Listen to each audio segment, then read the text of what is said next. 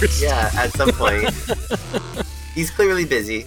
Oh no, Hey, I'm I'm I'm on it. Hey, I'm trying to do things. yeah, Uh, got things to do. He's got I'm, uh, work- I'm working on stuff. So. yeah. All right, guys. Welcome to Dance Robot Dance, episode 184, because I missed 183. 184. this is where we are now. Okay. So I'm Paul. I'm coming to you from Seoul, South Korea. And I'm joined by Tim from Atlanta, Georgia. Hi, everybody.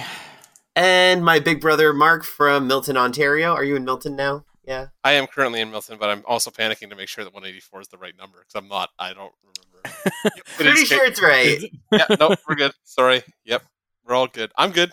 Nailed no, it. Wait. Wait, 184. It says that the it was 184 last week. 183 was last week. I'm looking at our feed right now. Yeah. Then why does so- the Facebook post say 184, guys? Oh, that's because I fucked up the Facebook, Oh, which will be edited right now. not Mark's fault. Not Mark's fault. Not Mark's fault. I'll Yeah. take it. I will take it. Jesus. If that's the only thing I got wrong this after the fucking week I've had, then Hey, man. No I, am kidding. doing okay. Hey, at least we all get to be together while democracy dies. So I just Yeah. wanted to. While know. democracy dies, while the fucking EU falls apart, while the entire world has a virus. Yeah, it's great. Yeah. Yeah. So January's finally over, guys. Man, that was a long year. And uh Could you remember that at the beginning at the beginning of this month was the Iran stuff? Do you remember how long that ago that feels? like Yeah, yeah. holy shit. What's going on? Anyway, my blood does not feel like battery acid right now. Everything is fine and we're all good. and we're just going to talk about some, like, I could have chosen a fluffier movie, I guess, to review, but we're, we're not doing that today, I guess. So let's talk about some news. Let's see. Starting with, I guess, Kobe Bryant is dead for people Yeah. who are. which was a really weird thing because like we finished recording last week's episode literally like 10 minutes before like it hit the internet Yeah. so like tim and i were just finished talking and then i got a message just as i was kind of getting ready to like edit or something like that and i was like oh oh man that sucks because i watched him i'm probably the closest thing to a basketball fan on this podcast because i Mhm. watched him do most of the la stuff i mean Shaq, i was a Shaq guy as paul will remember Yeah. Yes. Yeah. Yeah, Uh, I remember.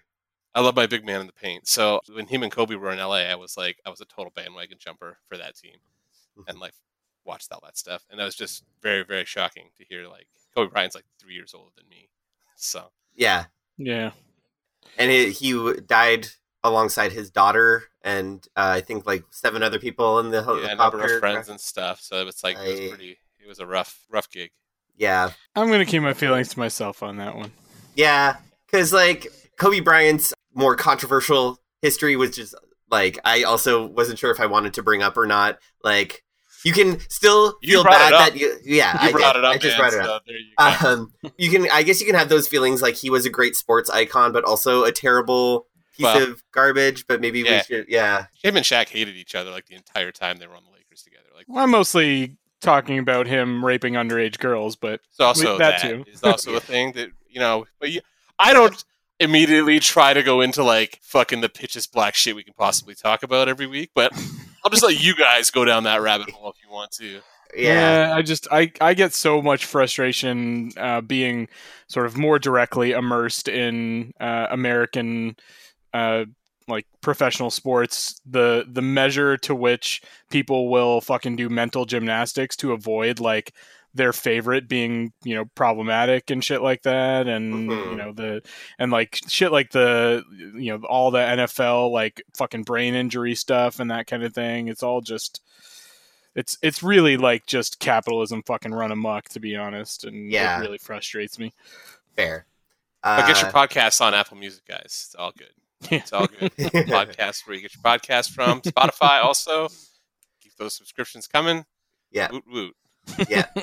In lighter news, Marvel's Loki is getting Owen Wilson to join the cast. this doesn't make me want to watch this show at all Well, I I have like I don't hate Owen Wilson by default.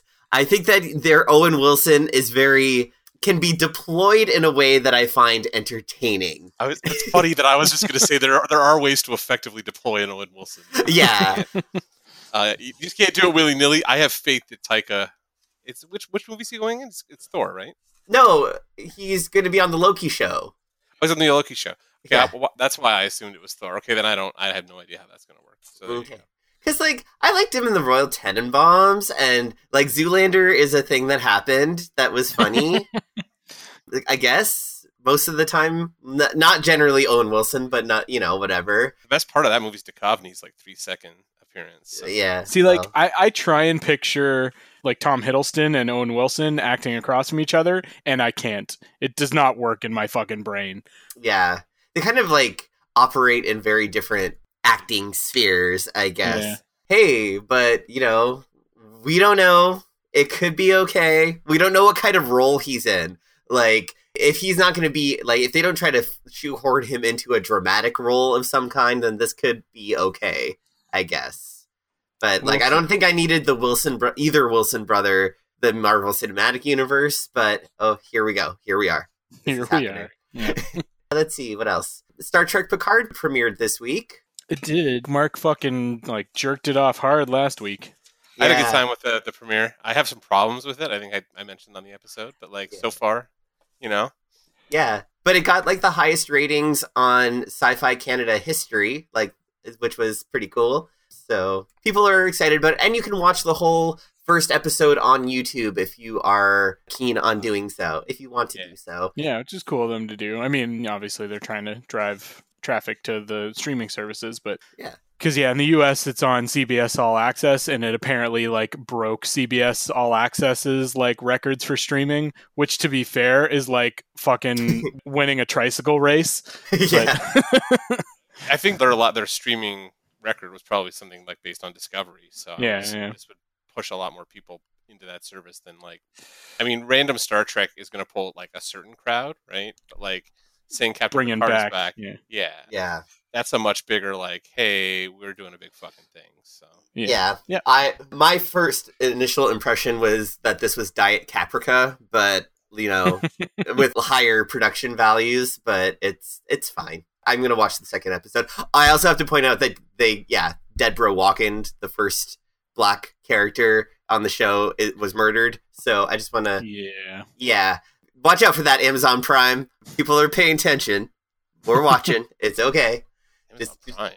Oh yeah, because it's it's distributed by Amazon Prime elsewhere. That's right. Yeah, Sorry, yeah. I forgot. It is Mm. still a CBS like. Yeah. Is it CBS, okay? are- CBS are making it. Yeah. all y'all just watch yourselves, okay?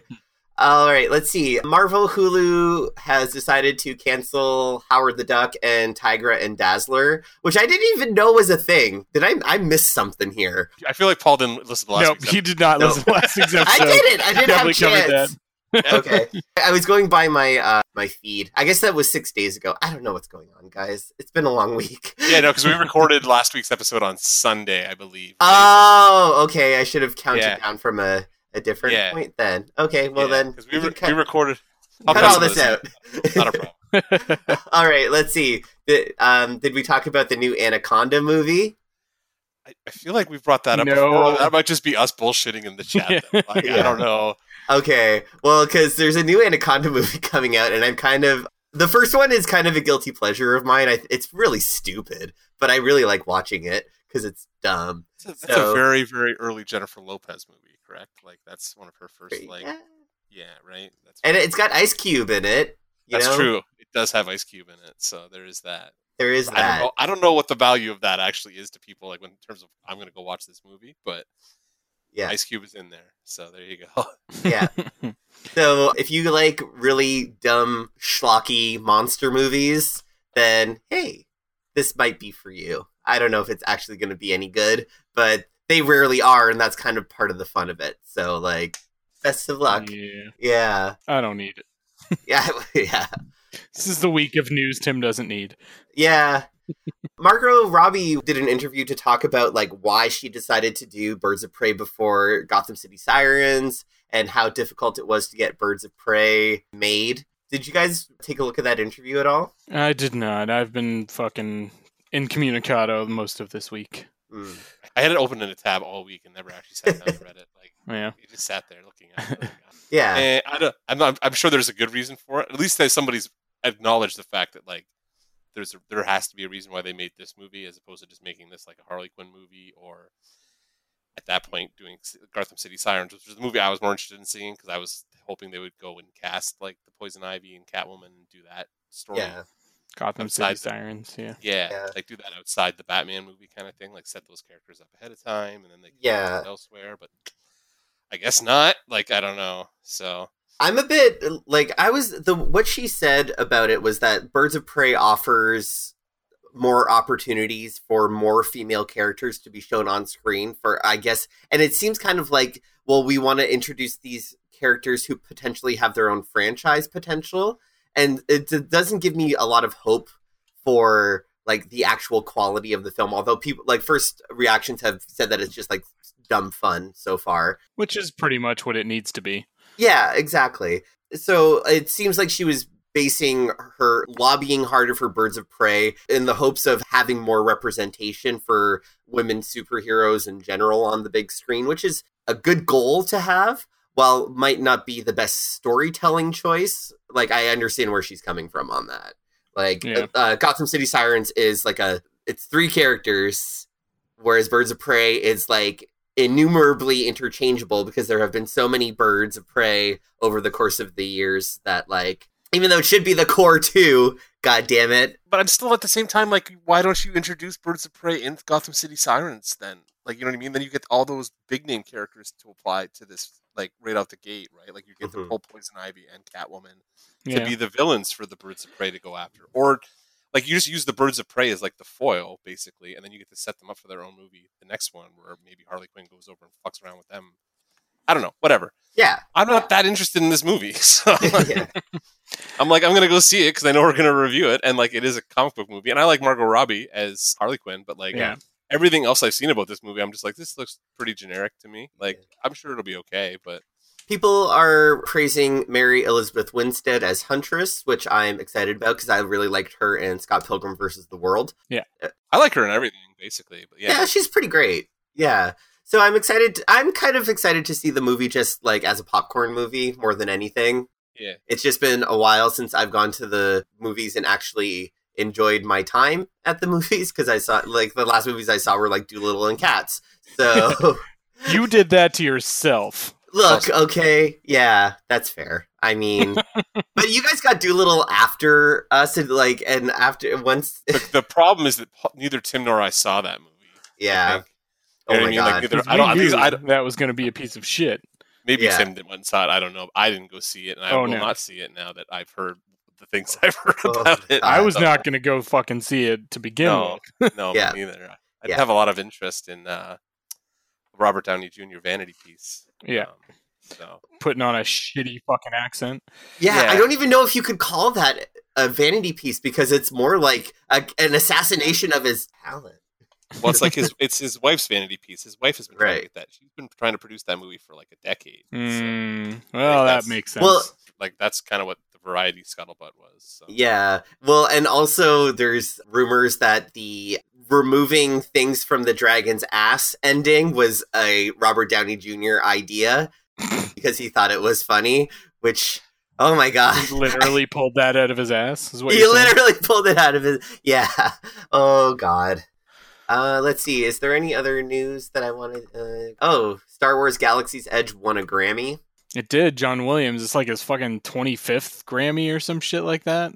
Yeah, Galaxy's Edge Symphonic Suite won a Grammy, which I'm like, okay, they'll literally give Grammys to anything mm. at any time. Grammys happened. that was an interesting. I guess it was like the Twitter reactions were a lot more interesting than the the Grammys ceremony itself, and it was the lowest rated Grammy ceremony in like ever. So I don't think I've ever watched the fucking Grammys. I watched it. If there's a performance on there that I care for. mm, I wasn't going to watch it this year, regardless. Even though like Tool won for something, like they won Best Metal Performance, I think, for Tempest this year. Hmm. Uh, so I I saw that and like I was like, oh, good for them. I guess they've won a couple of those at this point. yeah, But like, other than that, I mean, I was, there's not anybody who was performing that I was interested in seeing, and like most of the awards, I did the old man test, right, where I went and looked at the nominees. and was like, how many of these people, like, how many names do I at least recognize? Yeah. And it was actually higher than I was expecting it to be, but still, Yeah. but still no like I don't actually know if I've really heard all these songs aside from just like random Spotify it tr- trying to play them for me kind of thing. So- Yeah. FKA Twigs performed, but she didn't actually sing, which I think is like a really big missed opportunity for the Prince tribute. Yeah. Because they had Sheila E on drums and stuff, which was kind of like, I liked it in theory, but when I found out that Twigs wasn't singing, I was just like, I'm not going to watch this. So, yeah, there you go. Let's see, what else? Oh, Apple and Netflix are both trying to get MGM for a movie back catalog because they don't have enough content. I just want one of them to buy Sony so that like that problem, you know. Yeah, I am like MGM is a weird thing though because it's kind of a Hydra company where not all of the pieces are owned by itself. And so if you own a piece of the MGM back catalog, it only includes certain MGM properties because some of them are owned by like Paramount and like various other entities. Yeah. And so I think Mhm. like if you get the MGM back catalog, you, you get James Bond, but I don't think you get like Do you though? Because that's like partially it's Sony and there's Eon Productions in the mix there too. So like I don't maybe the back catalog of Bond movies comes through MGM, but I'm not sure anymore. Like I'd have to go check that box. I have it downstairs. Yeah, it's see who, what's on the label, but I'm pretty sure because all the new movies come from Sony Pictures. right. So maybe it's only a, a certain number of James Bond movies that. Because like, Uh, does MGM produce movies anymore technically, or is it? Are they just technically like a big? I don't know. Yeah, I I don't know don't if I've, I've- ever seen haven't your seen- fucking yeah that that opening on anything in ages. Yeah, I was just saying, like, when was the last time you remember seeing The Lion, and it wasn't you going back and watching something from like 1993? So Right. Or maybe they're just making shit that we don't watch. It's entirely possible. Mhm. The only thing I see, well, the top thing is a fucking theme park. When you Google that, What it's MGM MGM Studios? No resorts. Oh, the hotels. Yeah, the Vegas resorts. Like they're bankrupt. If they're and actually stuff. producing anything So- anymore. Yeah. I think most of what they do is like their back catalog's tied up with Sony and Mhm. fucking almost looks like everybody. I don't know. Yeah, it's a fucking clusterfuck when you look at which properties are owned by whom and what Yeah. and stuff like. It kind of reminds me of like or the '90s Marvel selling off of characters to various studios Yeah. and how they are owned by like all kinds of different companies. Yeah, it's kind of a similar vibe. I heard they just got Hulk back at- from Universal. Like they just bought them. Ooh, that'd be nice. That might just be a rumor I saw. Also. Yeah, I haven't seen anything on that, but if it's if it's true, that would be cool.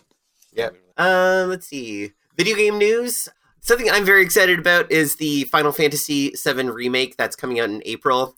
And one of the things I was worried about was there's a sequence in it. I think I ta- mentioned this before about the Honeybee Inn, where Cloud is forced to dress up in drag to seduce a villain. And uh, nobody thought it was going to get updated and localized and put in the new game, but it's actually happening. There are pictures online of Cloud in full drag seducing Who knows? people. So I'm very happy about that. I'm so excited that they decided to maintain the integrity of the original Final Fantasy VII story by letting uh, Cloud wear pigtails and a really frilly dress. It's gonna be great. Before and after he like know picks up a giant sword to try to kill Sephiroth or whatever. It's gonna be good times. So is that is that not considered like transphobic or whatever though? if I he's. I mean, if he, uh, I guess it's situational. Like men, men dress in women's clothing as drag queens, and that's not considered transphobic. Fair enough. Or, well, I guess in some some circles they could be, depending on like Yeah. what you are intending to do. But Well- like, The the internet's answer would probably be like, "Does it exist?" Yes. yes, Therefore, somebody's probably offended by it. So Yeah. there you go. I personally think that it's given the context of the story, he dresses up to as a woman so that his actual women like allies like Tifa and Aerith don't have to get molested by Don Corneo. So he is and he ends up being the most beautiful of them all, weirdly. So there you go. I- I don't know. It's like 90s humor, but it's it's fine. It's I'm excited. I'm just glad that they didn't shy away from it. It was that level of weirdness that Square Enix has been kind of shying away from. Like their video games since Final Fantasy, I want to say 12 have been kind of like sterile. There's not there's a severe lack of humor when there used to be a lot of humor in their games. So I'm glad that they're like keeping up with this. Cool. Yeah. And uh, do you guys have anything else? I don't know if I missed anything. There was a big thing, well, a couple big things happened on Doctor Who this past week. Mark, are you going? You're going to watch it at some point, are you? I've already had it spoiled. I saw the. All right. So, spoiler alert for anybody who hasn't seen it yet. a couple big things happen. One, Captain Jack Harkness is back. He, awesome. yeah, which is fantastic. You know, back in fucking full form too, just chewing up the scenery as usual. Hmm So that was really cool. And then also there is sort of a new mystery doctor, new mystery time lord that appeared as well, who is an older black woman that is you know sort of nobody really knows the full story behind yet, which is pretty interesting. So definitely a big fucking week in Doctor Who and and this season they're definitely doing it very differently than they did first season. Like there's definitely more of a big sort of overarching story going on in this season uh, that sort of digs more into the Doctor's like lore and legacy kind of thing, which is usually the kind of Doctor Who stories that I tend to go for a little bit more. So Yeah, hmm yeah. I've heard this season was a little bit more like. I know a lot of people were kind of maligning it, but it's a little bit more like back to kind of standard Doctor Who. And I was, I'm kind of on the yeah, okay, because I had a, a rough time getting through that last season. So yeah. Yeah. And then the the other major stuff, there are two shows that finished, well, three shows that finished this week. Uh, the Good Place finished this week. I've not watched the finale yet. Me neither. That's why I didn't want to bring it up because I don't want to get spoiled on Yeah. anything. Yeah. Star Wars Resistance had its series finale this past week, and it had three seasons total. Uh, it was a pretty good finale to it. I was pretty happy with that overall. And Arrow had its series finale after eight seasons earlier this week as well. I'm still about a season behind on it, but from everything I'm seeing, it sounded like it was a pretty good send off and had really interesting sort of teaser at the end, which again, I've already been spoiled on this, so spoiler alert to any of our listeners. But John Diggle opens up a box that casts a green glow on his face, and it's very clearly teasing that he may end up being a Green Lantern at some point. Well, they were talking about uh, him and I watched the episode, and him and his wife are moving to Metropolis, Mm. and it sounds like he may be a supporting character on Lois and Clark. Oh, that'd be cool. Superman and Lois, I guess, would be the Yeah, yeah, yeah. um, as the Green Lantern. Yeah, like it's basically John Stewart Green Lantern. So Nice. it sounds like somebody's finally fucking listened and was like, well, we want to get John Stewart somewhere. I Yeah, guess. as Green even even if it's people- John Diggle. Yeah, even if it's John Diggle Stewart, you know what I mean, like or John Stewart Diggle or whatever we want to call Yeah. him. Like, yeah. I'll take it Yeah. because it's John Stewart-ish Green Lantern somewhere in real life, as opposed to basically ignoring Green Lantern. Not that I'm like a huge Green Lantern guy by any stretch of the imagination, but I have a soft spot for the John Stewart character because of the, yeah. that Justice League, and I'm always baffled by that show having been on the air for how many years, and they don't really like go back to. I mean, a whole there's a generation of kids who will recognize John Stewart as Green Lantern, and there's just not really a lot of John Stewart anymore. So Yeah. Yeah. Uh, and the very last bit of news that I had was just random bit of theme park news that uh, something I've kind of been following for a while. Have you guys seen like these animatronic like stunt double things that Disney's been developing? yeah, I saw the Spider Man this week. Yeah, so they're looking at um, in this Marvel area that they're building in California Adventure, the part of the Disneyland resort. Uh, they're gonna put in these like robotic Spider Men that are gonna like fucking like jump through the air and do fucking like crazy acrobatics and shit like that, like completely like freestanding, not connected to anything. Like probably do some like swinging kind of shit too, and I think that'll look really fucking cool. Like, can you imagine just like walking around through the land and fucking Spidey like does a aerial somersault over your head? My only problem is that I was just watching Simpsons reruns on Disney Plus, and I just watched the Itchy and Scratchy Land episode. and like as soon as I saw that, I'm like, oh my god, a mechanical Spider Man is going to try and kill me. when I get That's what. I was thinking. I think like Okay. this is a setup for a fucking supervillain to take over those robots and start attacking the park goers. Like, yeah, making Spider Man look like even more of a menace or whatever. you know what I mean? Yeah. Like, right. Maybe that's what they're playing into. They're playing I into. Spider-Man Three or yeah, whatever it's going to be called. Oh yeah, yeah, I don't know what they're going to call it at that point. Yeah. yeah. Spider-Man home fries. I don't know. Spider-Man Home Arrest. I love it. Uh, oh, I found uh, there are two more items. Okay, so this one is anime, so tune out. But there's going to be a live action One Piece series on Netflix. One Piece is like this super, super long running anime and manga about pirates who have superpowers.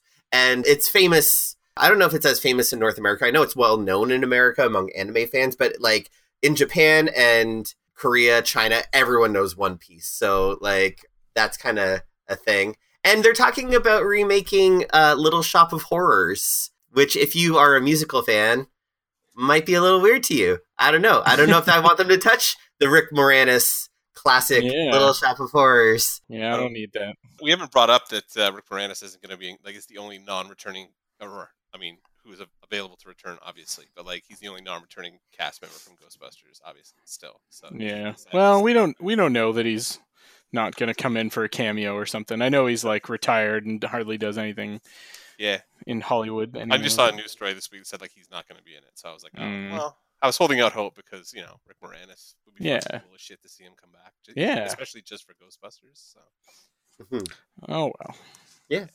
All right, so that wraps up the news for the week. So now we can go to our Geek of the Week, Geek of the week. where we talk about the geekiest thing that we did this week. So let's go to Mark. What was your Geek of the Week this week? Well, our cousin kidnapped me last Sunday night while I was I was back home in St. Catharines for our sister's birthday party, and I was still in town on Sunday night.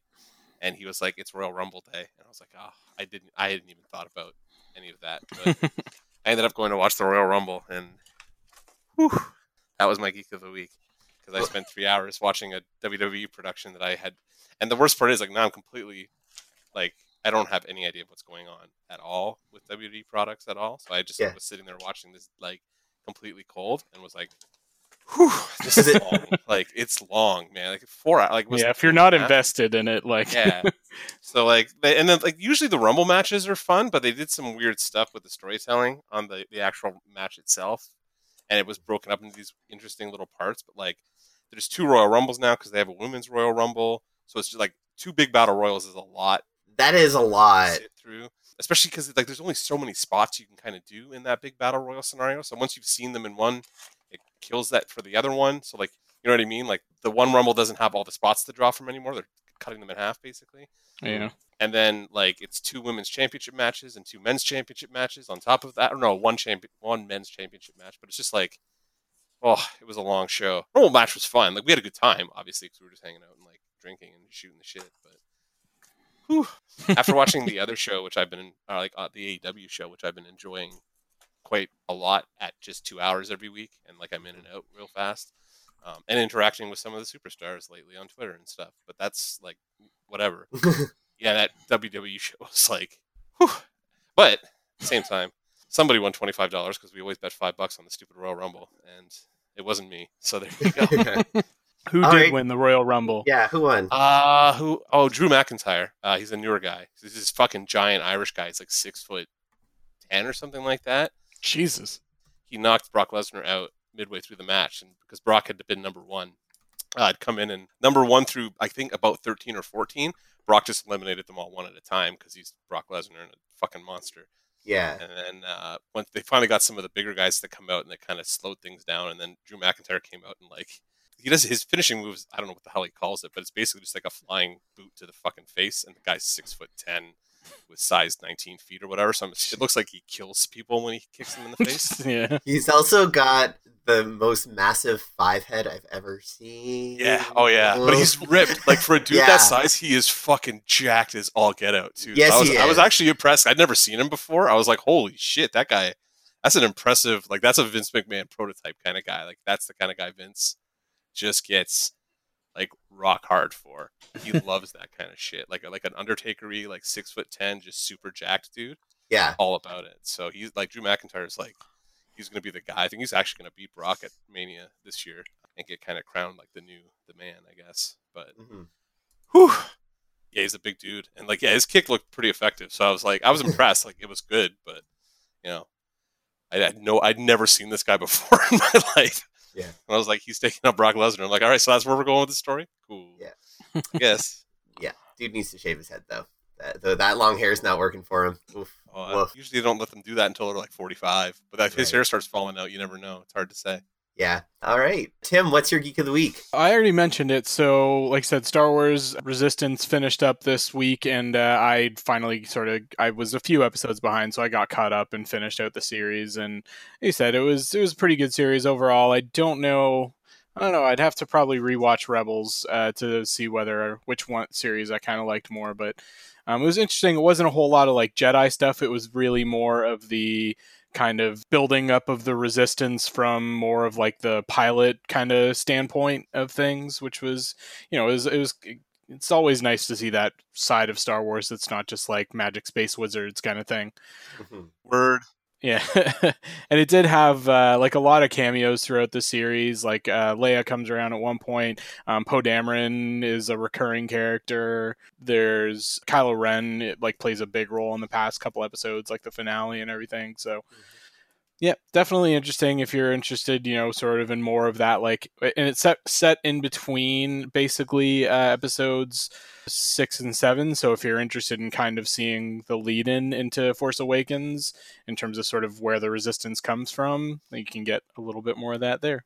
Cool. Cool. All right. My geek of the week this week was actually video games. I actually sat down and finally unlocked all of my Super Smash Brothers Ultimate characters. I had a little anime marathon and we watched Azumanga Daioh, which is like a cutesy kind of slice of life anime.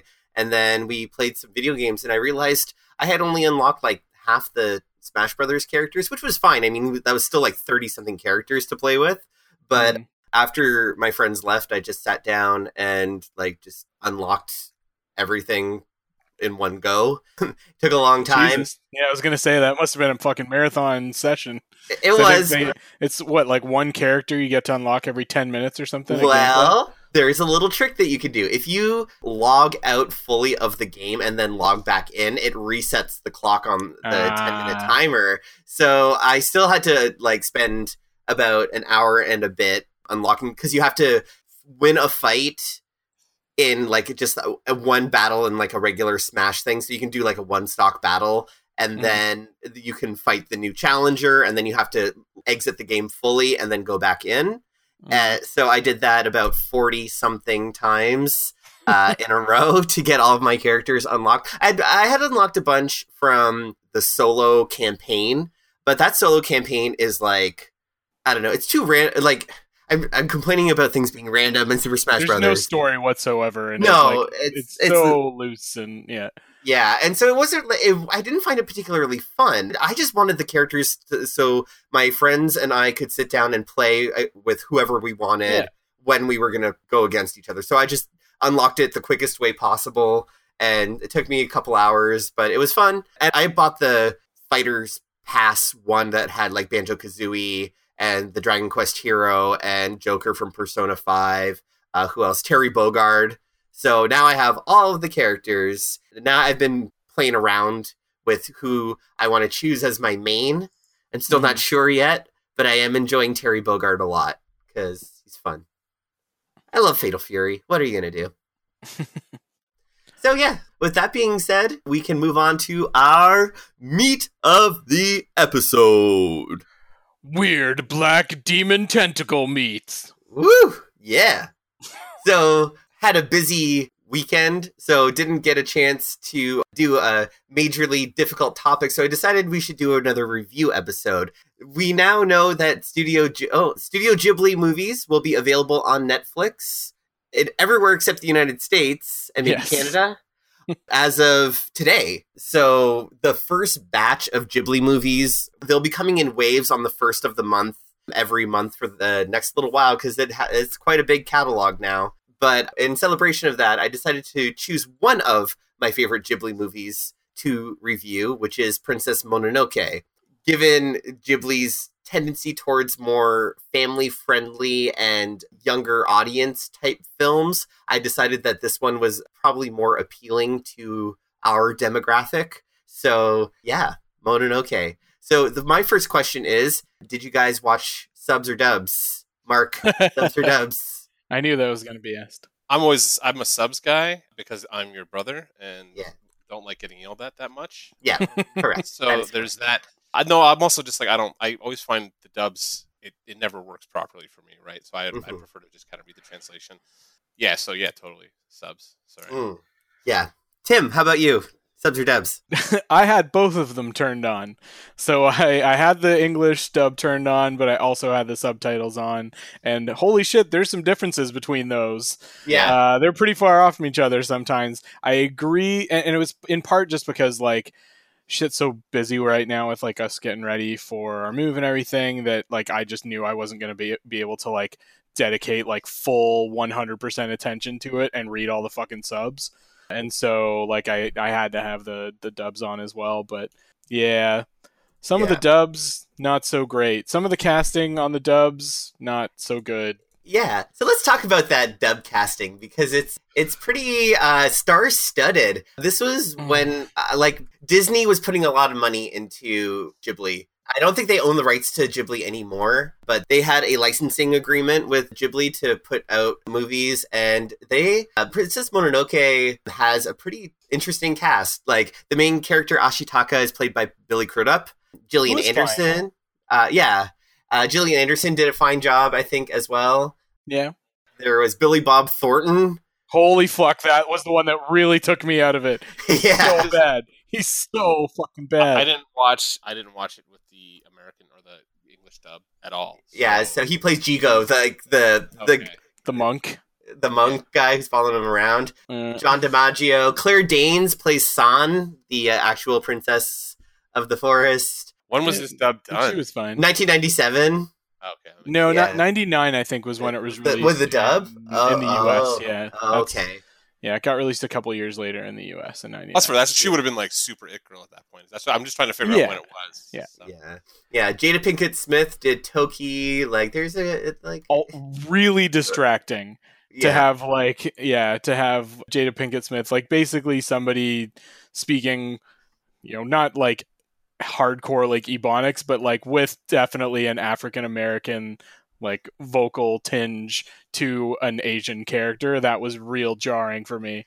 Yeah, but at the same time, like, how do we translate Japanese accents? Because, like, even within uh, all of Japan, there are multiple accents. And Yeah. so, like, there's multiple accents in English for a Japanese production. It's a weird process, man. Like, Yeah. even in Azumanga Daioh, which we were watching this weekend, there's a character that comes from Osaka, and they nickname her Osaka. Very, very clever. But she, they have her speaking like a Southern country bumpkin, dropping her G's and her like she says like walkin' and eatin' and Oh. stuff like that. So they have her as like a Oh, country bumpkin, Why? which which because it, it kind of matches culturally, even if it doesn't match like the way the language actually works. Like the the feeling of the country bumpkin makes sense for Osaka because she's kind of like slow and dim-witted, but like pleasant to be around. Yeah, so in, in retrospect, I probably should have just watched it with subs. yeah, you should have. Yeah, probably. oh, and Minnie Driver was Lady Eboshi. yeah, Which, she was good. and I just miss Minnie Driver. I wish she was in more stuff. Like I just Yeah. think she's great. So, so uh, that being said, you guys made your choices, and Mark made the right choice. Good job. so, what were your initial impressions of the film, Mark? Well, this isn't my initial watching of the movie. I've seen this movie a couple times. It's been a long time since I've seen it. Um, I forgot how long it was. That was Mm. the, the kind of big takeaway. Actually, not the biggest takeaway. I, I mean, it's beautiful. Like that's all I really watched when I watched animation the first time, or like quote unquote the first time through. Uh, so it's just like it's still one of the most beautifully animated movies I've ever seen. Like hand animation and stuff like that. It's so Yeah. like spot on done. I love really good anime though. So like Yeah. the animation quality and stuff, it's just second to none. So I was enjoying that aspect of it probably more than anything else. Mm. Also, like I immediately was just like it's just smashed me over the head with like Breath of the Wild vibes. Or Yeah. it's Yeah. versa. Breath of yeah, yeah, definitely. But uh, yeah, I was like, oh man, I was I was almost into it right away because I'm like, oh, it kind of feels like Zelda or like the last Zelda anyway. So, Yeah, and I know obviously the last Zelda took a lot of design hints from the Ghibli movies and stuff. Yeah. So- Well, and Vice, they they trade back and forth, right? Because like Yeah. there's definitely even like Ocarina of Time sort of influences in here, and those are contemporary. Mhm. hmm Yeah, but even down to like Ashitaka's color scheme, like the the costume that he wears looks like The currently. blue, yeah. Uh, Yeah. yeah, Yeah. yeah. So Breath that of was the Wild Link. Breath of the Wild Link. Yeah. Yeah. Yeah. Well, how about you, Tim? What were your like initial feelings or reintroduced feelings if you've rewatched or you were rewatching it? So I I could have fucking sworn I had seen this movie before, but within about like 10 minutes I was like, "No, I don't think that I have." Or if I did, it just for whatever it didn't leave much impression. Full disclosure, this is going to have fucking echoes of our Knives Out episode. This is decidedly not my genre, and never. I, I, I have made multiple attempts in my lifetime to really sort of get into anime, and once in a while one resonates with me. This one does not super resonate with me. I it is very fucking pretty, very, really well animated, but I just did not have an easy time sort of getting into it, getting into the Mhm. story and you know, getting getting into the characters' motivations and that kind of thing. So Yeah. it was very pretty, but maybe uh, you know. I also fucking looked at the time on it. I was like, "Holy shit! This is a fucking animated movie that's two hours and fifteen minutes long." Yeah. like these days we're lucky if we uh, lucky quote unquote depending on the Yeah. movie if we get a fucking animated movie that hits ninety minutes. Yeah. Well, I want to talk a little bit about that because there's this thing that people talk about called Ghibli pacing, or the generally Ghibli movies, like almost every single one, really like to take their time and let you kind of soak up the scenery as it were. It's one of the reasons I enjoy watching Ghibli movies because they like like to live in the beauty of the moment and of the, like they know they're making really pretty art. So it's like Mhm. let's let you kind of let it simmer, let you enjoy it a little bit. But Oh, and they they do. oh, they do. But it does turn a lot of people off. Did you guys have like a a reaction to the pacing of the film? It's definitely not your sort of standard Western pacing, right? Like it it is. Yeah, there's took some getting used to, but I don't think I had a major issue with the pacing overall. Like I'm okay with movies that are a little slower, you know, that sort of take their time and do let you really really live in the scenery. I mean, look at fucking like Mark and I fucking gushing over Blade Runner, shit like Yeah. that. Like those are movies that really take their time and and highlight scenery and that kind of thing. Yeah, I was thinking about uh, Blade Runner and uh, Once Upon a Time in Hollywood while I was thinking watching this in terms Mm. of just kind of like the it letting the scenes breathe and stuff like that, which is a change of pace from animation from what I'm used to basically because like most of my animation intake these days is like especially those DC animated uh, universe kind of movies where just Fucking like hastily slapped together. yeah, like just like slap shot together and like, minimal backgrounds and Yeah, and they're also, but they're also paced at. They're just like it's eighty minutes of just like fucking insanity and Breakneck, and shit, yeah. and everything's just like ba ba ba ba ba ba ba, and you never get to really look at anything, and that's probably for the best because the animation's never that great. So yeah.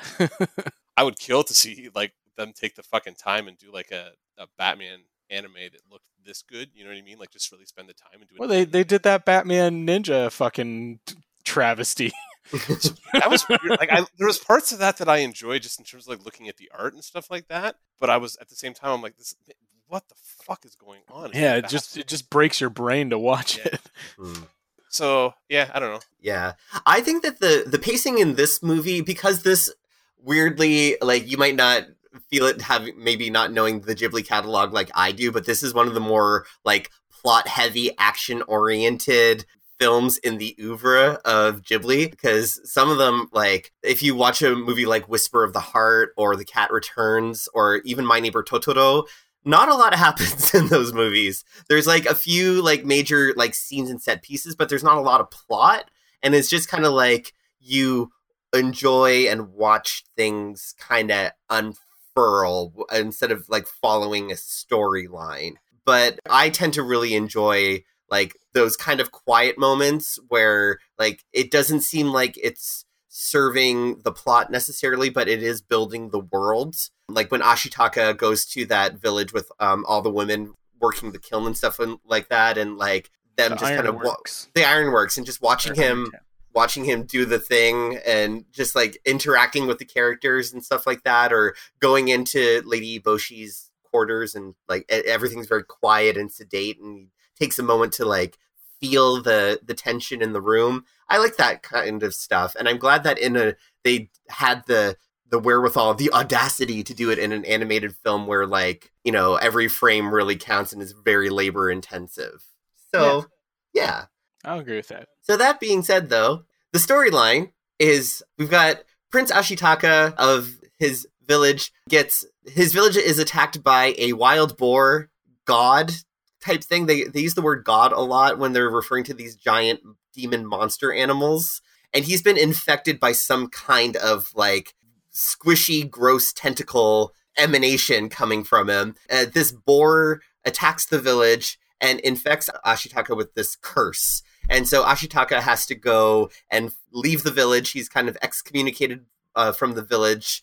Sadly, not they're not like ew, gross, get away. They're like, oh shit, this is really too bad, but you got to go. And he stumbles upon this village run by a woman named Lady Eboshi, who is trying to turn a forest into an iron mine so she can uh, make enough money to like support her community. But the forest gods are really not having it and are uh, periodically attacking this ironworks village.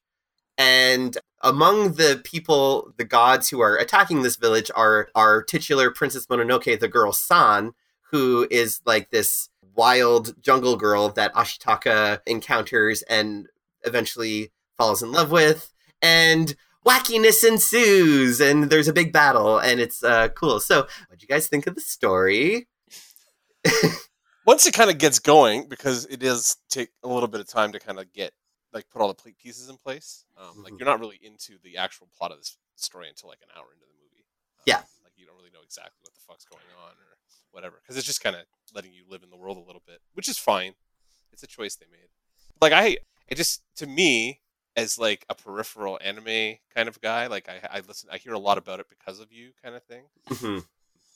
It felt like a lot of tropes kind of condensed into one thing to me, but that's just me bitching about stuff more than anything. I like this story. Like it's got that kind of green Aesop, but it's not exactly a green kind of story because there's still reasons why like technology makes humans stronger and stuff, so that you have to kind of temper it, and it's supposed to just like no fucking all this green stuff is whatever. You know what I mean? Like you, it, there's a tendency very do- like Buddhist sort of Yeah. uh, thing, right? Like you know, where it's like moderation rather than yeah, extreme. exactly. Yeah. yeah.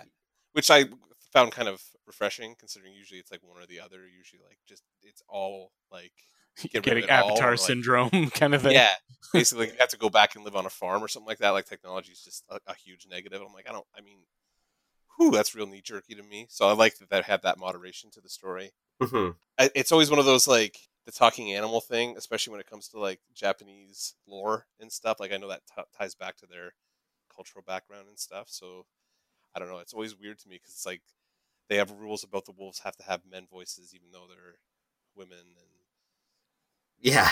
it's very confusing. You know what I mean? Like there's a lot you got to take in and then be like process and then think about everything because it's like this isn't traditional Western storytelling. Also, you know what I mean? Like it's a different kind of hero's journey than what we're usually kind of used to. So hmm I don't know. I think like for me this time watching it, I was focusing on it more as like just kind of watching it through the the Zelda kind of lens, I guess, and that brought me a lot of comfort. Like it made me feel more at home because Mhm. they use those storytelling tropes, I guess, or whatever. Um, Yeah.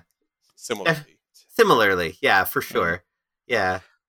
I mean, I can, can we talk more about how pretty it is? Because because for me like I, and again this is probably in large part just due to this not being a genre that i i'm around very much but for me it it's not a story that does a great job establishing its parameters to begin with.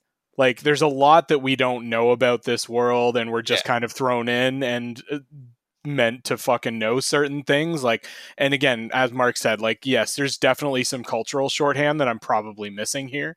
Mhm. so like if i had more of that you know japanese cultural knowledge you know that that folklore background kind of thing then i'd probably get more of that than i do and i Mhm. think that it does assume a lot of that It's- clearly made initially for a, a japanese audience and then it Mhm. was brought to a larger wider audience and sort of tried to it to, to be adapted for it but you know they obviously couldn't change much visually so they just tried to do it maybe in the way that it was dubbed and i don't know how well that transferred and that kind of thing Mhm.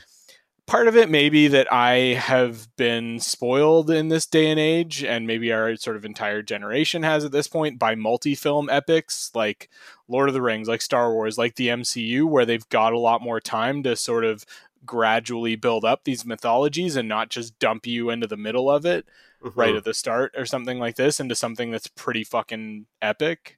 and I think because of that, I had trouble kind of getting a clear idea of what some of the characters' motivations really were, and, and some of them were clearly pretty complicated, but I don't know that they were ever spelled out in a way that worked for me. Like Eboshi seemed to have like three different fucking things going on at any given time in terms of what she was thinking and what she was trying to do and that kind of thing.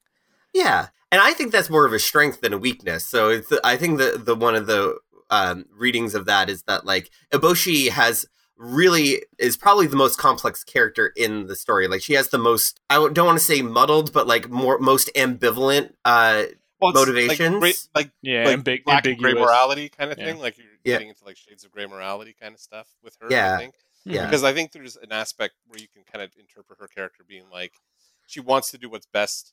It's almost like politics, right? She's doing what's best for the people so that she has the people's support because she has this grand ambition to take over the country. Basically, yeah, like that's how kind of how I read it. From this uh, emperor who's actually the big bad that we never actually see. Yeah, mm-hmm. but like villain of another story is a is a I mean that's not uncommon. Like Yeah. where you you see that in fantasy kind of stuff where like yeah the emperor sends in whatever or it's some fucking Yeah. weird demon king or that sends this fucking troop of guys after Conan or whatever. You know what I mean? Like you never really Yeah. see whatever.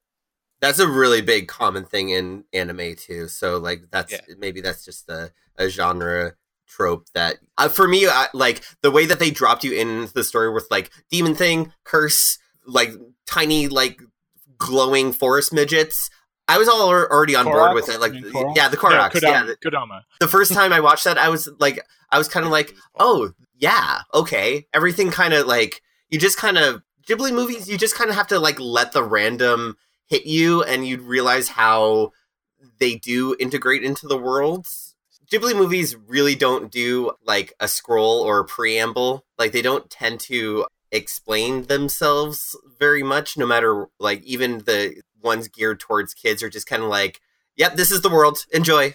This is it. Here you go. So Yeah. yeah, I can see how that can be alienating though, because you hear hints of like a bigger world with the Emperor and stuff like that through conversations and dialogue, but there's no like like There's no like opening like, you know, the the empire is or is, is Yeah, the yeah. dead you know, yeah the dead exactly. speak. Yeah, the Yeah. emperor yeah, the dead speak or whatever it was. Yeah.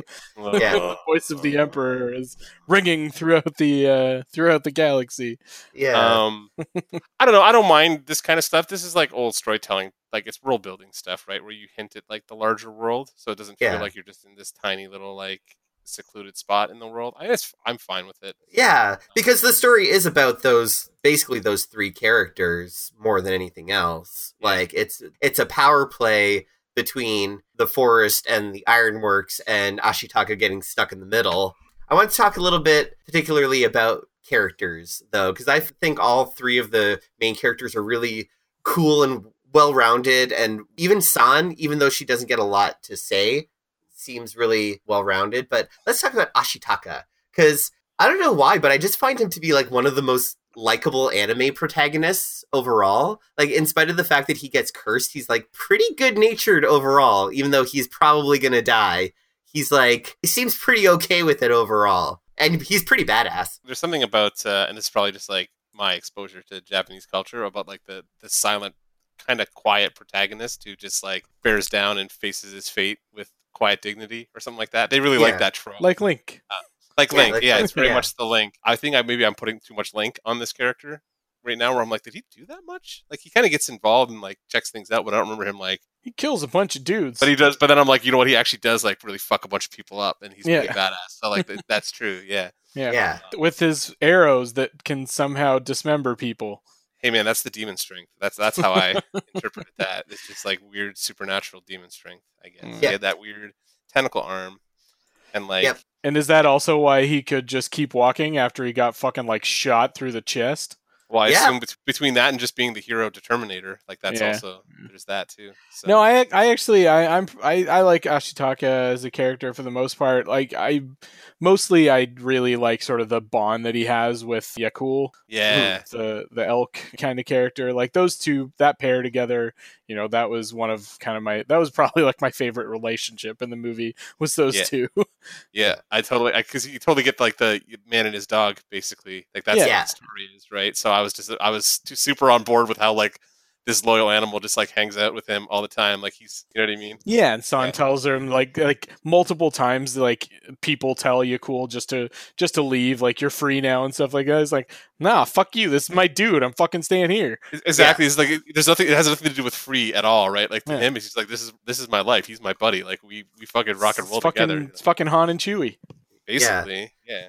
Right? it gave me not more than Link and Epona vibes. It gave me what's his name from Shadows of the Colossus and Agro. Did you, Yeah. did you guys play Shadows of the Colossus? I got a lot of Shadow of mm. Colossus in this movie too, so like there's Yeah. definitely that. Because I was hoping they would they would start climbing that big bastard at the end and like start hacking at it. So like this would be cool. like let's do anime battle time. Like where's Megazord? I was kind of expecting something crazy. something to like rise up out of the ruins of Ironworks Yeah. that was like hiding underneath it or some shit. Yeah, like some ancient like like nondescript armor that they didn't bring up before ever ever ever, and Yeah, now it's it's gonna fight this giant thing because Yeah. hey man, we're gonna have kaiju. May as well have a giant robot that can fight the kaiju. Like let's do this Mhm. thing. yeah. But I like the way that Ashitaka was just kind of like, well, I'm in this situation now somehow, and I'm Yeah. just gonna like do my best. He like he's separate from the plot, but once he gets involved in it, like he, I think that he he does a good job of kind of like understanding both Eboshi and San, but he clearly picks a side in the end because like you know he kind of has a thing for San, but Which is that like does that seem forced to you guys at all? Like it seemed like bit, one of those really like rushed romances, like you know, love at first sight kind of situations. a little bit. In these kind of fantasy movies, that that shit just no, like it doesn't feel forced to me because they always feel forced. You know what I mean? Like, Yeah. that's Yeah, yeah, yeah, yeah. yeah, That's Just the of these movies basically is like oh the, these the two the young couple like the the noble knight and the whatever like Mysterious princess. yeah the, the Yeah. mysterious princess whether she be like the rebel princess like Leia or like being the ant- the wolf girl like this like whatever trope they're gonna pull from these two characters are gonna like meet and immediately have some mystical cosmic bond Could And-. Yeah. be al- and be in love immediately and it's like that's the trope so Yeah. all right like I, I feel like they do a little bit more to establish a relationship than a lot of these movies do like she like saves his life and sucks out the bullet from him stuff like that and she's got the blood she's got tasted his Quote blood all unquote this sucks stuff out the poison. sucks out the poison yeah so like i guess it's still a little bit forced but it's less forced than usual. So in my same as mark it's like it's such a common thing that it was almost refreshing to see that they actually at least attempted to establish a connection between the two of them. But yes it was very quick. In spite of the fact that this movie certainly takes its time with everything else it did not do its best with that. Yeah, that, that's the funny part too right? Like so languidly paced for the most part but like this one part they're like we have like two hours and 15 minutes worth of screen time and we're more interested in how awesome our artists are which Yeah, to and be fair showing showing a long panning shot of this background rather than yeah yeah yeah i've been like developing that story which is kind of the crux of the movie really because like it feels like they kind of survive because of their love for each other right like everybody Yeah. else in that scenario dies and it's their connection or whatever. connection Yeah. that kind of Yeah. saves them or whatever so Well, having choosing to have San as like a pretty like stoic, very almost monosyllabic character prevented them kind of from having a conversation between the two of them that like might have revealed something that would have led to a connection because you know like because all of their love seems to result from these like dangerous situations that they're thrust into together as opposed to like who they are as people. Although they do often show who they are as people through those actions it still feels like a lot of chaos Yeah, they just they just need one of those uh like Little Mermaid style Prince Eric and Ariel uh montage scenes. yeah a little montage you know? You know? Have the dog playing around though. That have, but yeah cool. place here at all. no yeah. I was actually thinking like uh, there's because there's certain scenes that are just like viciously gory and violent in this movie, yeah. and I was like, part of it, it felt like it does have certain aspects to it that feel Disney esque, So it, there are occasions like when he gets into the ironworks and the women are working, where like in a Disney movie, I'm like I could see where they would just break into a song, and they kind of do. Hi ho. Yeah, exactly. like where they would just break into that whole bit, or like Yeah. the first time he sweeps out into the like out of his camp, the original encampment, and like gets out to the west and sees like the big vista and stuff like that. That's totally the point where like you would have in the Disney movie, he would start singing, or like the horse would be singing to him about how awesome the outside world is, or whatever. Yeah. Right? Yeah. Oh my god! If Yakul ever started talking in this Yeah. movie, I never would have recommended it. Yeah. like it I, was. yeah, so like that, like, there's that kind of stuff where I was like, I could. It's like it's almost like an anti-Disney movie, which is probably why I kind of was like into it a little bit. Cause I'm like, I could mm, see where you could totally go down the Disney road at every point in this movie, and they they're just like, fuck that. Look how great our artists are.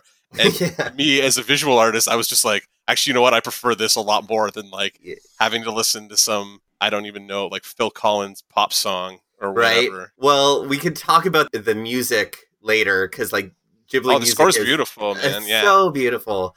And that's, I think, kind of like Miyazaki's uh, kind of. I think that Miyazaki takes a lot from Disney and loves Disney, but also looks at Disney as a very kind of like, Safe kind of enterprise compared to what he and a very American, like a kind of a too Yeah. in your face enterprise. Like Ghibli can do like big rising action and like those Ghibli climaxes that they tend to have are like these uh, big like emotional realizations for the character so they feel a little bit like less epic but more earned although with this movie it's like there's so much going on that like the climax of the movie does feel like holy shit what the fuck but we'll get there Well, the whole story is like as it culminates and they add layers onto it, it does eventually kind of get to be like, wow, there's a lot of fucking shit that I need to be keeping track of in this story. Yeah. There's a lot of moving parts, yeah. and there's moving parts that involve backstory that I'm not obviously 100 percent like talking animals and like like the animal gods and stuff like that. I'm like, okay, why do some of them talk and yeah, some I'm of them just don't? supposed to buy into this, and like yeah, I'm just supposed to there's accept some, this, Clearly, there are Yeah. some assumed rules here that I have not Yeah. been given ahead of time. yeah and I'm like, I, I really, I feel like I should bitch about this, but at the same time, it's like somebody walked into Endgame, you know what I mean, and never Yeah. saw any of the other Marvel movies, and that's basically what they were doing. And I feel like that's exactly what I'm doing. Like I'm walking into something that I don't have the cultural background to 100% dissect the way like I could have sat down in Endgame without having Mhm. seen any of the other 19, 23, whatever the fuck Marvel movies, and I would have been fine. I'd have been really annoyed that I didn't know that those other 22 movies existed, but I would have been able to follow what was going on. Whereas this, it's like like you're you're given all the information you need by context and all that stuff, but there is a lot of assumptions that are made about your background knowledge of it that Mhm. yeah, I just don't have as a Western viewer, I guess, because I, I don't steep Yeah. myself in anime. So yeah Yeah. um, and that doesn't just go for the folklore but like the gender politics within the story too where like they're very japanese gender politics. Yeah, some of those cr- are cross humanity you know like women taking on industrial roles when men are off doing war and things like that and then men feeling emasculated or out of place when women dominate the workforce and stuff like that. But a lot of it the way that Eboshi takes command is very particularly japanese because of the way that she has to kind of portray herself as both like geisha and shogun at the same time. It's like there's a lot going on. And like we do lack the cultural shorthand maybe to like make those connections as easily as a Japanese viewer would for sure. Yeah. Yeah. But speaking of Eboshi, she was my favorite character in the movie because she was like very morally ambiguous. Like she was clearly pretty evil from the get-go. Like they've got her visually she's pretty striking as a villainess, but I like that a lot of her ambition came from a desire to make sure that her her girls were protected. I think the movie does a pretty good job of not making us fully hate her and to uh, kind of understand her perspective even though she ultimately like leans a little too heavily on like the villainous side of things. Can you explain one thing to me? I'm, I think I missed a plot point with her where Hmm. she seems very honorable and to the point where the monk character, I guess he blackmails her into helping hunt down the, the deer god. Like, Hmm. is there any reason why she would just go do that? It, it's kind of I think he convinces her that like the forest god's blood will save the lepers or some shit. Oh, is that what he says? Okay, I I, I must have like tuned out for half a second because I was like, tried really sat down and tried to watch this, like just subs and sat there and watched it, but there was like that little mini part where my brain, I think I got a text message and like, Yeah. shit, what did I miss, kind of thing, and then Yeah, yeah, like, yeah. oh, That's right. Yeah, it's kind of like more to go along with the, like the whole concept of human consumption. Like we need to kill this deer god so we can use the healing powers to save the lepers that are in the colony and things like that. And it's failing to see the other bigger picture in terms of the environment when you're trying to like sustain the lives of how many other people in Iron Town and stuff. Yeah, which okay, that's fair. I just, it, I just thought it was interesting that like, uh, it didn't seem like it would be something that was a priority to her, and then all of a sudden she's out there like, we're gonna kill a god, and I'm like, why does she want Yeah. to? Well, she also wants to kill the forest god so that, like, because it would disempower the other demons and Sure, would prevent them. I For her overall plan, it only makes sense to do that, I guess. It wasn't super clear. yeah, I think Yeah. it just didn't track to me while I was sitting there watching it. Like, why would she suddenly decide like I'm gonna go follow this weird random Yeah. monk guy who she's never met before? Really, Jigo, that's right. And I'm like, okay, cool. I just I missed something, I guess. So, Hmm. Yeah. Yeah. But overall, like, I bought her motivations. Like, I didn't agree with all of them. And obviously, like, she was portrayed as mostly in the wrong. But, like, I was like, yeah, she's just doing her best by the people that, you know, I guess support her burgeoning empire, I guess. Yeah, they do a good job of sort of setting her up as doing, you know, the wrong things for the mostly the right reasons. Clearly she also has just some straight up fucking like ambition and, and power hunger kind of thing as well, but Yeah. that's that's not all of it. Yeah. Yeah. So, Yeah. Which is refreshing because it's like most like her as a female villain in an animated film, we are certainly used to like Ferris of the Mall bullshit, where it's like and her hmm. motivations were a lot more complex and interesting to watch than the evil queen in Snow White or whatever. Yeah. So I'm I'm interested to think sort of what you guys think about her sort of depiction and this might again be sort of a Japanese cultural thing but like basically the sort of most put together and kind of professional woman is the one that is essentially framed as the villain and is Mhm. and I imagine that has something to do with sort of the way that the Japanese culture historically has viewed women that you know seek power and seek their own ambition and, and want to become successful independent of a man Uh, I mean, there's definitely like there is a that happening. I think for sure. I mean the the fact that she is so perfectly put together, like aesthetically, they have to be like women in business in North America, like feel that pressure sh- as well. But like, Mhm, there's yeah. like a a presumption of perfection with women in business while even though they have to maintain this level of beauty and polish, they're still not taken nearly as seriously. And so like any woman who like is striving in every culture seems to be vilified, whether you're talking a Tyler Perry movie, which he really hates women who are ambitious, uh, to you know, like pretty much every Disney villainess.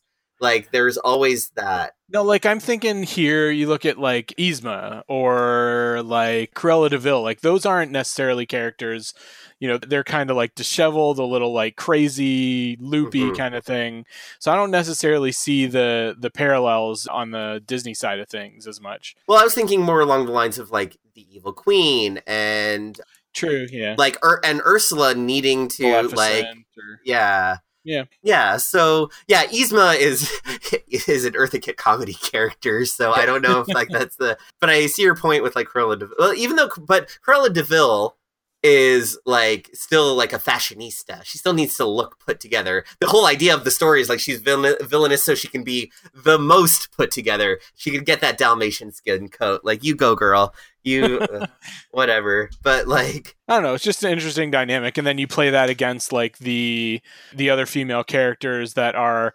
basically former like prostitutes and stuff like that working class and they're framed to be a lot more approachable and and you know they're they're framed to be a lot more likable as characters Yeah, and especially San, who's like doesn't seem particularly likable, but like the movie tends to side with because she's like very innocent and naturalistic and mm-hmm. Girlish and stuff like that. And I think there's always going to be like until we like continuously break down the trope, there's always going to be these tropes of women who are meticulously put together as seen as cold or villainous or inhuman in some way. It kind of swings both ways though, because like look at most of the depictions where you see Lucifer, like he's the suave, like that's how they put villains together now. Like the corporate suave put together dude is also always the villain now, right? Like you Mhm. can see.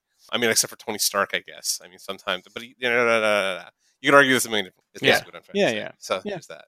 It just it, the way that she is framed, particularly in this movie, is that there is like something about her wealth and decadence and her image that feels like it is like overly consumptive. It reflects the root of the problem of what like this eco narrative is. And so her her desire to take from the earth and expand her empire and the image that she presents as this like super tough business lady ruler who's meticulously put together is such in stark contrast to San, who's like wild naturalisticness is portrayed as the good side of things that like Mhm. yeah i can see it's complicated because i still don't think that lady Eboshi is fully evil but no no yeah. Yeah.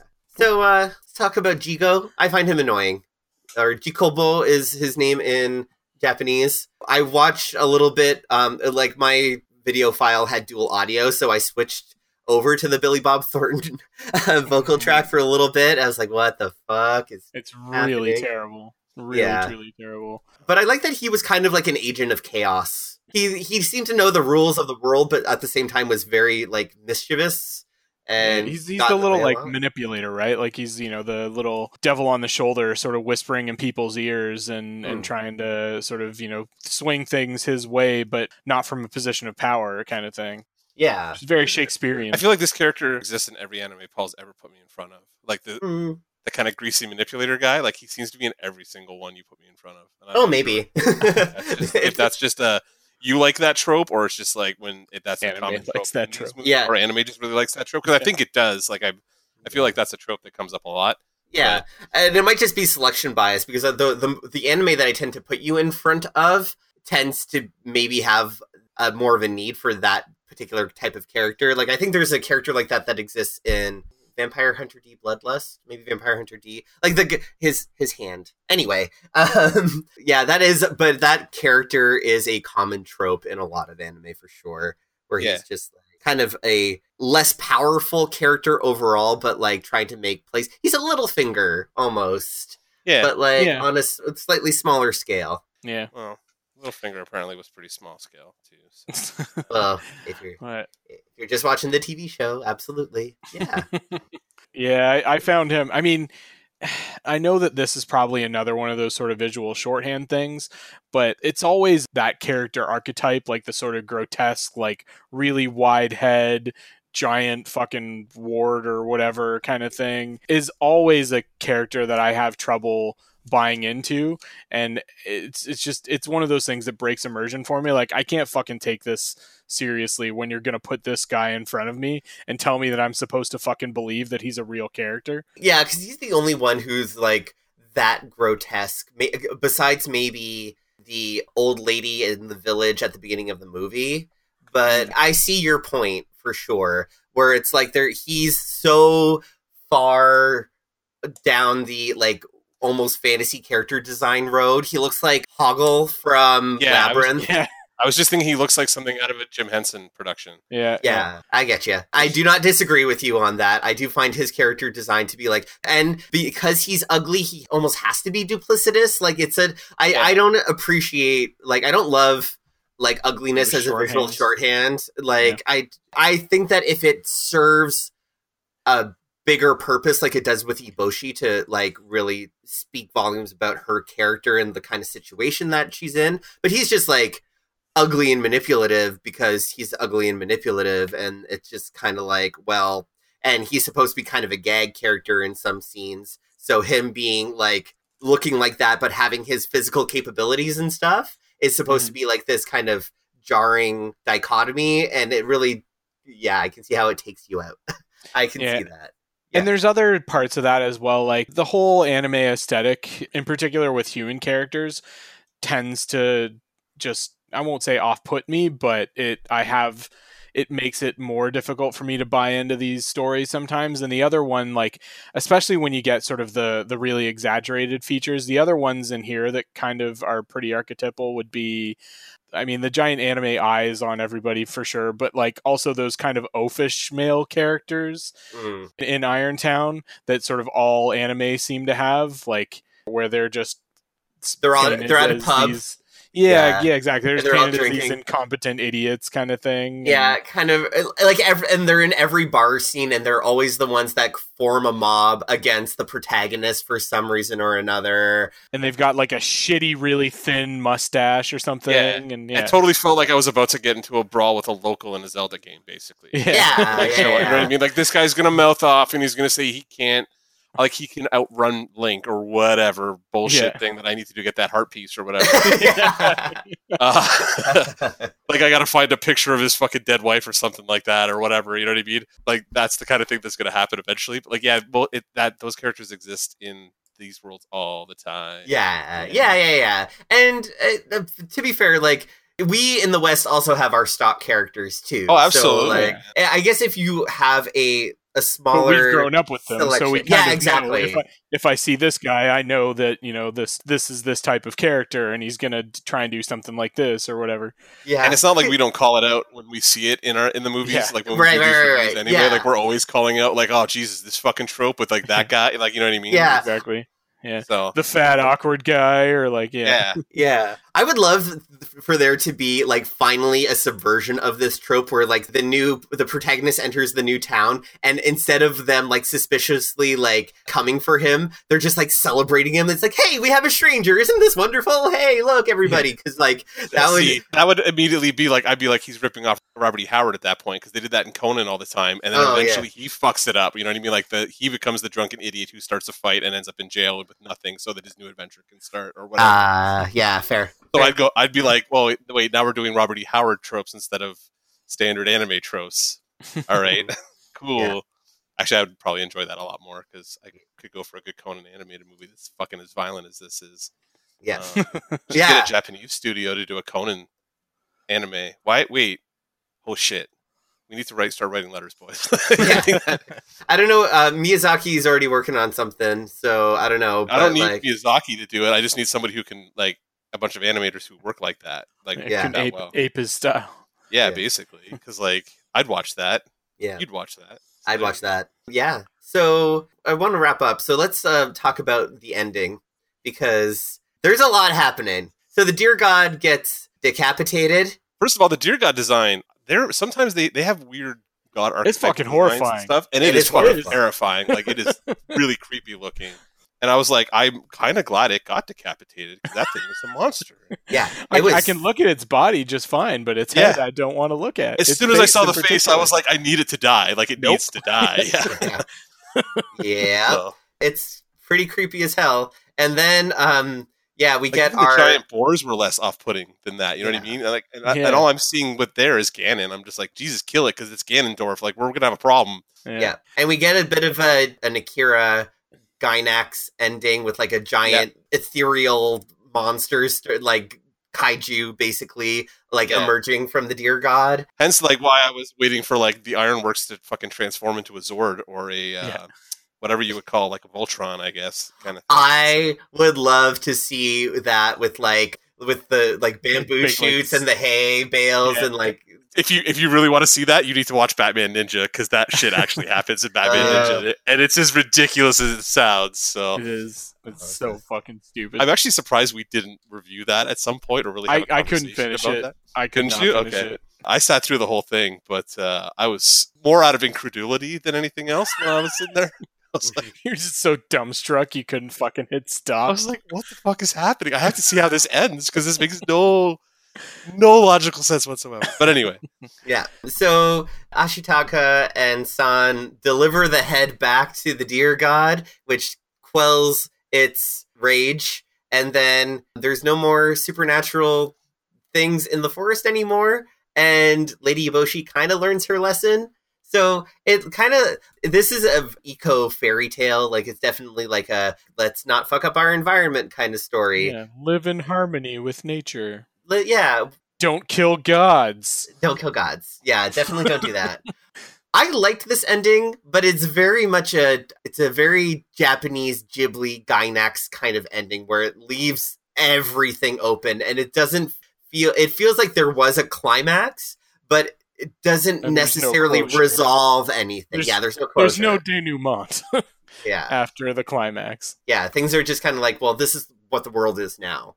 So, and I like that, but like as a traditional Western moviegoer, when I first m- watched this movie, I was like, what? Because I was yeah, when this came out, I was like 12 or 13 years old when I like downloaded it, and like, and when it came out in North America, and I watched the dub version, I was still kind of like, I was 15, 16, and I was still like, what?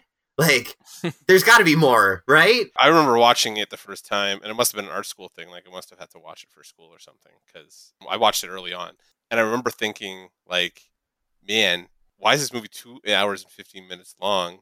If that's what your conclusion is, like, And I think that that that but that makes kind of a weird sense because that languid pacing and the living in like things don't just conclude and have Yeah. closure and then you live with your consequences and Yeah. that's basically just kind of what happens is that they So he, he's healed at the end, right? Like he's he doesn't have any scarring left, so he just gets to live his life as like Sans Normal booty Ashitaka. call, I guess. Like sure quasi booty call. I mean, fair enough. Good for him. I hope she like bathes on a regular basis living out in the forest though, because He's I'm got sure- that, that magic lake water that apparently heals wounds and does not at all give you gangrene. yeah uh, yes, I did notice that. Uh, that water is quite rejuvenating to those people. Nobody else seemed to notice though. Like they all just kind of like, oh, the water just healed us. That we, that we were expecting that. Mhm. Yeah. Ow. yeah And that's there's there's just a lot of that where it's like, oh yeah, the water heals people. It's like, wh- wait, why? Why? I don't know. Uh, What? It's it's one of those things where I'm like, oh, is that a trope of Japanese animation that has translated to video games? Because like that's a video game trope where like you jump Yeah. in a pool of water in Zelda and like you get your health back, and it's like how? Like I know jumping in water feels good and stuff, but like No, only like heal you. only like know, hot either springs. Uh, Oh, or, yeah, or, okay, or yeah. fairy fountains. Fair, but I mean like you know what I mean? Yeah. Yeah. Yeah. Hmm. Anyway, yeah i guess like it's a suspension of disbelief thing because like there's so many supernatural things happening in the forest that like a healing pool Just a healing more. spring just seemed yeah it's just like okay why not well, like when when it started happening, I didn't really question it because I was like, yeah, everything's crazy in this world. Like there's weird magic Korok guys. Yeah. Or- Why the are fuck called? not? Yeah, Uh, are they Ko- Ko- Kodora, K- Kodama. Kodama. Yeah. Not Koroks. They look like Koroks though. They do, and they they Oh. rattle like Koroks. Yes. Yeah. they- yeah. Which again, that makes me think that like those might be some you know part of Japanese folklore or something like They are. that. That they're yeah, they're okay. they're tree spirits they've been around for yeah the, in classic art they're kind of Okay. like they're like dryads in uh, greek Mhm. mythology so yeah, they come up in uh, like supernatural stuff all the time. Like when you do like if you watch whatever like weird YouTube channels about like ghost stories in Japan, like, the little forest st- fairies and Sprites stuff or come up. something like Yeah, that. sprites Yeah. come up all the time. Hmm. It's like Yeah. There you kids and some stories and other stories they help people and it's like Whoever said our podcast wasn't educational? I mean I think most of this is just me making bullshit up. Did- Nobody fact check us. Yeah, don't fuck, please don't. I don't. I have no idea what I'm talking about. right.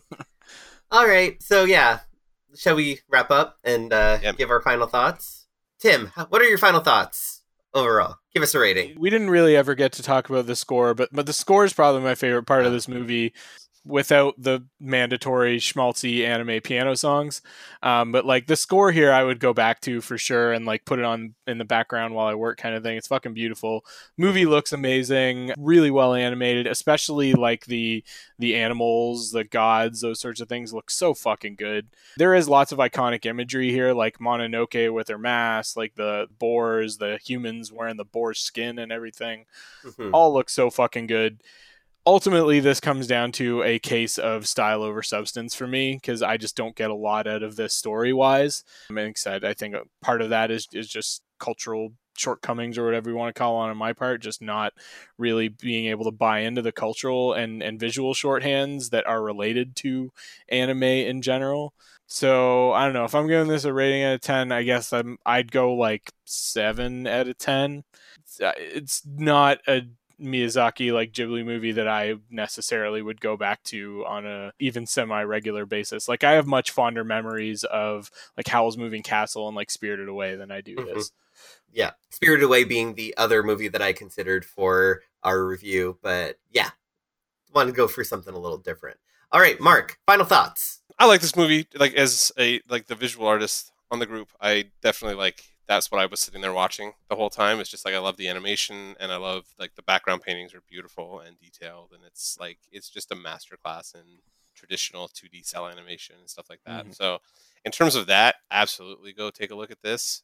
Like for the story, I I dug it because like it just it had that it just reminded me of Breath of the Wild. It had that kind of Japanese feudal vibe that I like in moderation. This is not again, it's a sword and sorcery thing. Right? Like I'm not generally into sword and sorcery stuff.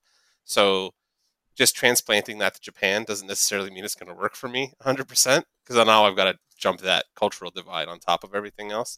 So like usually my anime, like my anime preference, like the one that I like the most that Paul's ever put me in front of, like I still like Akira the best. Like that's my favorite one. But I like I really cyberpunk like kind of tech Yeah. stuff, right? So that's more my like Ghost in the Shell or the It's ones Blade that I- Runner anime.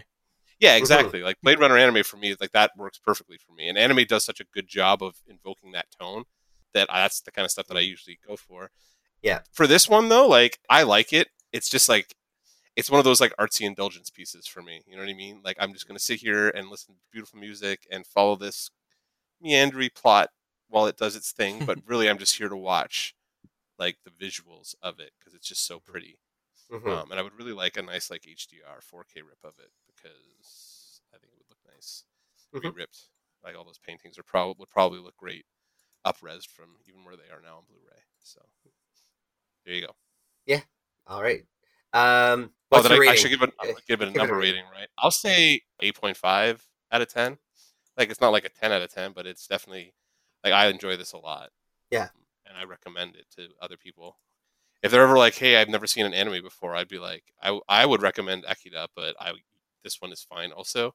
Yeah. If you like sword and sorcery more than you like cyberpunk, I guess. Uh, nice. Thank you. All right. So my final thoughts is that you know I've I kind of grew up with this movie like what as it came out. Like I've been following Ghibli for as long as I've known that anime exists. Pretty much. I remember buying you that your first like I think I remember bought you your DVD copy of this, not Blu-ray, but like the first copy you got of it. It was Yeah. a Christmas gift from me to you.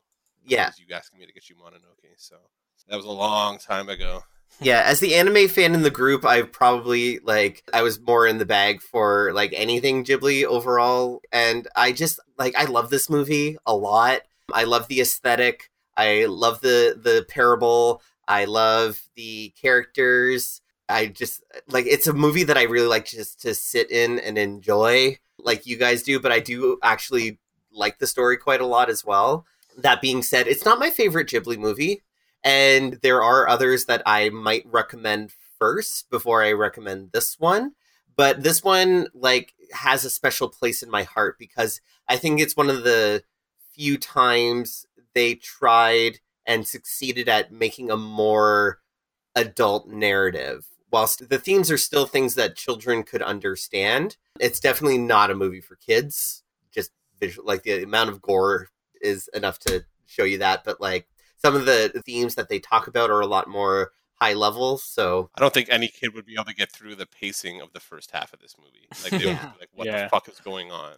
Um, Yeah. and be screaming at you. So yeah, I don't. Yeah. like it's one of those like, yeah, it's not for kids. Like no, just because it's a cartoon, like exactly, animation is not by default a children's like thing. And it I wish, back I w- wish, when I wish that was true over here more. Yeah. 'cause- Yeah. Well, heavy metal. What came out 25 years ago? Yeah, but like that's but but that's like that's ghetto. You know what I mean? Like because that's Yeah. basically considered smut. Yeah, it's basically pornography yeah to most people. You know what I mean? And? so, well, I mean, yeah.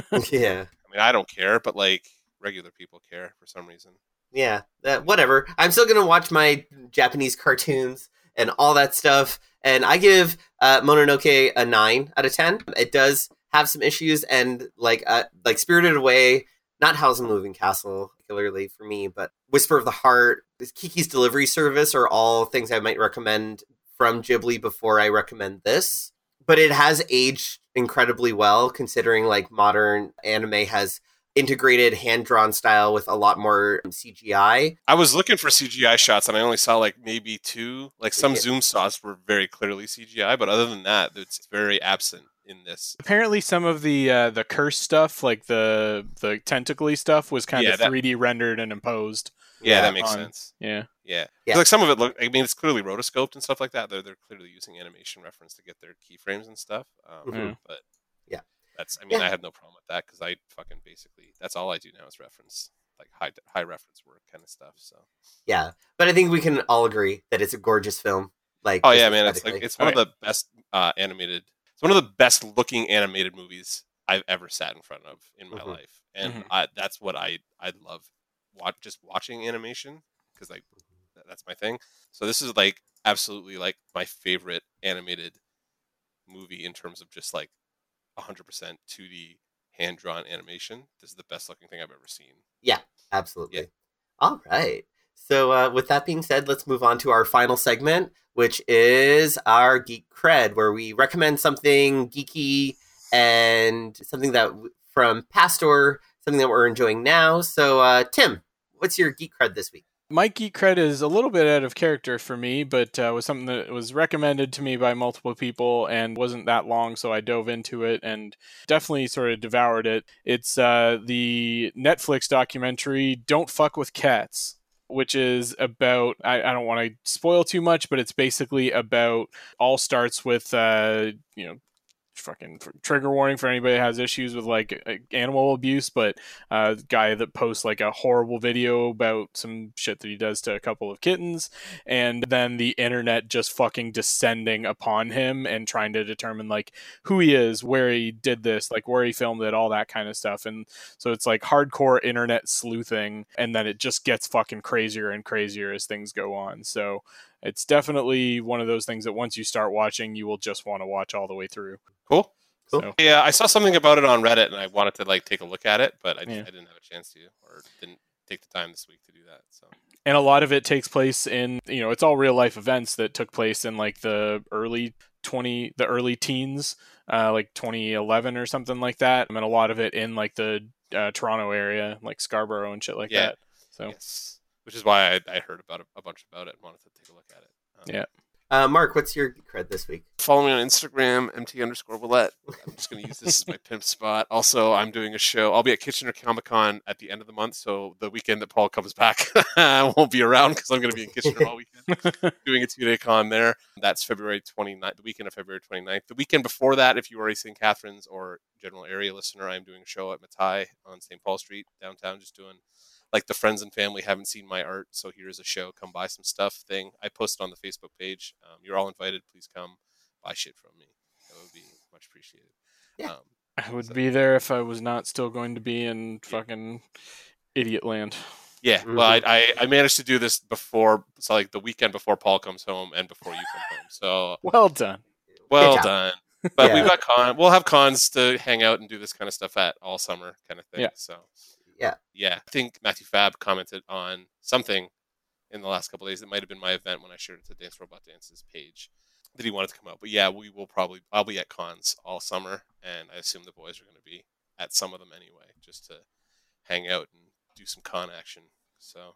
Mhm. yes indeed Um, yeah. Yeah. Other than that, go follow me on Instagram because I need those follows. Need them clicks. Click, click, click, click, click, click, click. So Yeah. go. Go, go do that. My geek cred this week is Smash Brothers Ultimate. Just go play it because, like, I've now that I've unlocked all the characters, like, there's just like a lot of variety in just the way that you can fight now. Like, Smash Brothers does seem really shallow, but like, it's actually got a lot going for it. i don't know there's a bunch of fucking strategy and shit involved Oh yeah, Well, I guess I keep saying, guys, it gets played at Evo. It can't be like Yeah. dog shit strategy. There's got to be tech involved somewhere along. yeah. Well, I was actually going to ask. My question was like, I have bought. I bought the Smash Ultimate collection when it came out. I've never even booted the software up, and I know now hmm. now both of you guys are playing it.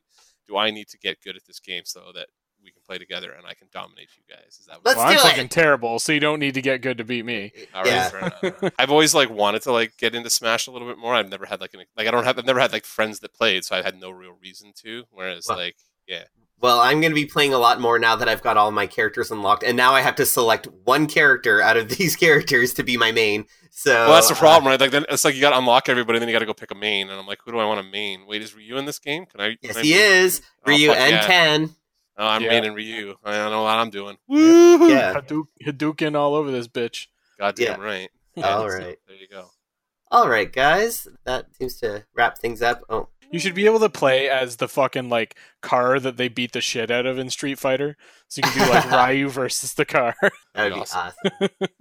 All right.